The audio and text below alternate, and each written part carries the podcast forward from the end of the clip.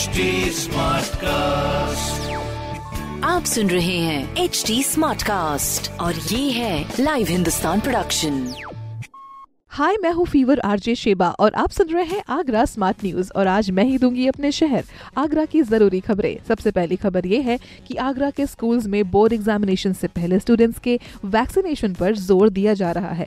ऐसे में सभी स्टूडेंट्स के वैक्सीनेशन की ज़िम्मेदारी अब स्कूल प्रिंसिपल्स को सौंप दी गई है। उन्हें अब इस बात का प्रमाण पत्र देना होगा की उनके स्कूल में हंड्रेड वैक्सीनेशन हो चुका है। अगली खबर ये है की आगरा में भयंकर सर्दी के बीच में कोरोना संक्रमण भी बढ़ रहा है।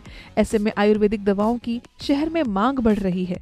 पिछले पंद्रह दिनों में आयुर्वेदिक दवाओं की मांग तीन से पाँच गुना तक बढ़ चुकी है। तो ऐसे में अपना ख्याल रखिए। अगली खबर ये है कि आगरा शहर में लगातार तीसरे दिन धूप न निकलने से कोल्ड डे कंडीशन बनी हुई है। लगातार मैक्सिमम और मिनिमम टेम्परेचर गिरने से सीज़न का सबसे ठंडा दिन आज होने वाला है, जिसके लिए मौसम विभाग ने सभी छोटे बच्चों और बुज़ुर्गों का खास ख्याल रखने के लिए कहा है। इस तरह की खबरों के लिए पढ़ते रहिए हिंदुस्तान अखबार। कोई सवाल हो तो ज़रूर पूछिए फेसबुक इंस्टाग्राम और ट्विटर पर। हमारा हैंडल है at the rate H T और इस तरह के पॉडकास्ट के लिए log on to W W W dot H T smart cast dot com आप सुन रहे हैं एच डी स्मार्ट कास्ट और ये था live Hindustan production smart Smartcast.